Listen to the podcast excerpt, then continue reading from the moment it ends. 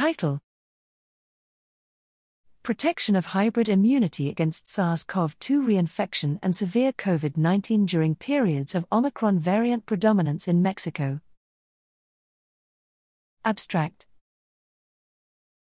Background With widespread transmission of the Omicron SARS CoV 2 variant, reinfections have become increasingly common.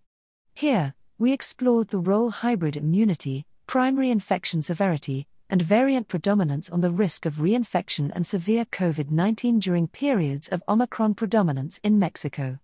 Methods We analyzed reinfections in Mexico in individuals with greater than or equal to 90 days from a previous primary infection using a national surveillance registry of SARS CoV 2 cases from March 3, 2020, until August 13, 2022. Immunity generating events included primary infection, partial or full vaccination, and vaccine boosting.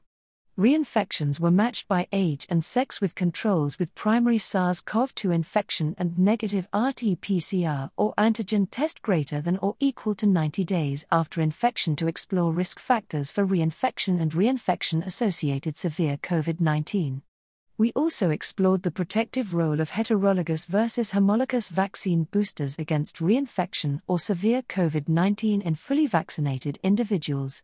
Results We detected 231,202 SARS CoV 2 reinfections in Mexico, with most occurring in unvaccinated individuals, 41.55%.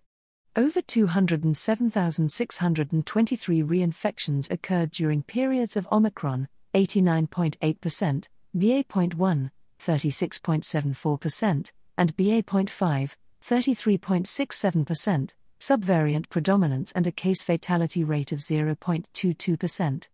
Vaccination protected against reinfection, without significant influence of the order of immunity generating events and provided greater than 90% protection against severe reinfections.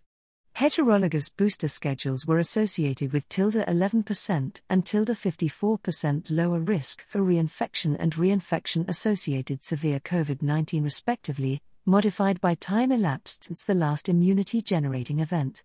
Conclusions SARS CoV 2 reinfections have increased during periods of Omicron predominance. Hybrid immunity provides protection against reinfection and reinfection associated severe COVID 19 with potential benefit from heterologous booster schemes.